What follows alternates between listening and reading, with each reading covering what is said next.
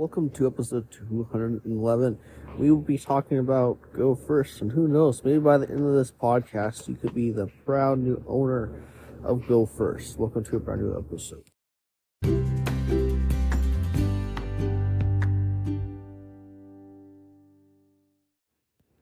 So, Indian regular regulator approached by lessors to disregister 54 Go First aircraft. So Go First has a fleet of 54 air, airplanes, all of which are wanted back by the lessors. Even as Go First attempts to restart operations, its aircraft lessors are skeptic, skeptical of the future and have applied the deregistration of the aircraft.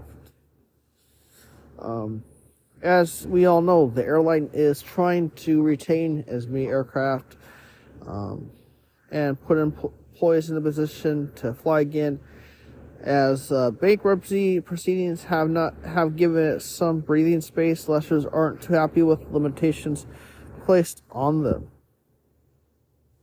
The Indian Ministry of Civil Aviation informed the Council of States that the Indian Regulator, Aviation Regulator the DGCA has been approached by Go First lessors to disregister, deregister its entire fleet of 54 aircraft. The ministry stated DGCA has received applications from lessors for deregistration of a total number of 54 aircraft leased to Go First. Processing of the applications by DGCA is subject to the outcome of the cases before National Company Law Tribunal, Delhi, and the Honorable High Court of Delhi. So, under the irrevocable registration and export request administrations, the DGCA, DGCA should Ideally, deregister aircraft within the next five days for cases such as the default or lease um, rentals. So, meanwhile, a report Mint highlights that Go First will have the sign have to sign fresh uh, lease agreements for around 30 to 35 airplanes as lessors for these aircraft terminated the agreement before it filed for insolvency. The report quotes as source as saying, while the airline is making active efforts to relaunch flight operations, it will need to re-enter into fresh lease agreements or get the termination revoked by the lessors in case it wants to operate these 30 to 35 aircraft whose lease agreements, while terminated around the time of the airlines filed for insolvency.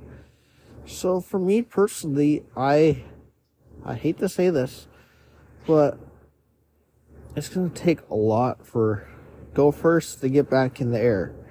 Um, they're they're not in the air yet, obviously. Um, there's going to be have to be some things that come into place.